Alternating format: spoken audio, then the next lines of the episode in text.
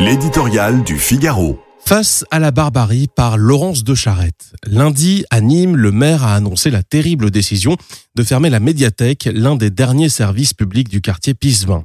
Les dealers ont conquis le territoire par la terreur. Ils ont instauré des barricades et des checkpoints pour protéger leur commerce. L'autorité publique s'est rétractée. Mardi à Valence, deux écoles primaires ont gardé porte close. Les parents ont été menacés de mort en accompagnant leurs enfants en classe. On va revenir tous vous tuer, vous gênez notre business, leur ont hurlé les trafiquants au milieu d'une bagarre. L'éducation nationale s'est repliée. Chaque semaine, la chronique des faits divers livre son lot de fusillades mortelles. Il y a deux ans, Bac Nord, un film inspiré de faits réels au succès retentissant, porté sur grand écran l'affrontement sanglant entre les forces de l'ordre et les bandes prêtes à tous les asservissements, à tous les crimes pour développer leur trafic.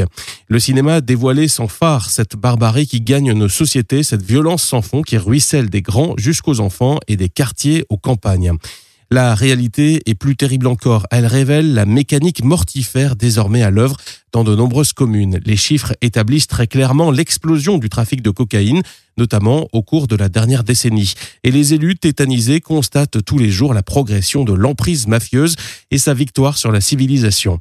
L'affaire Palmade, ce drame empreint d'une insondable noirceur, vient aussi de souligner la banalisation de l'usage de stupéfiants, leur puissance dévastatrice et l'urgence à changer de paradigme. En creux, bien sûr, l'explosion des drogues. Ces mangeuses d'âmes et de corps décrit le vide qui habite nos sociétés avides de surpuissance et de fausse liberté et cette solitude existentielle qu'évoquait si bien déjà Bulgakov.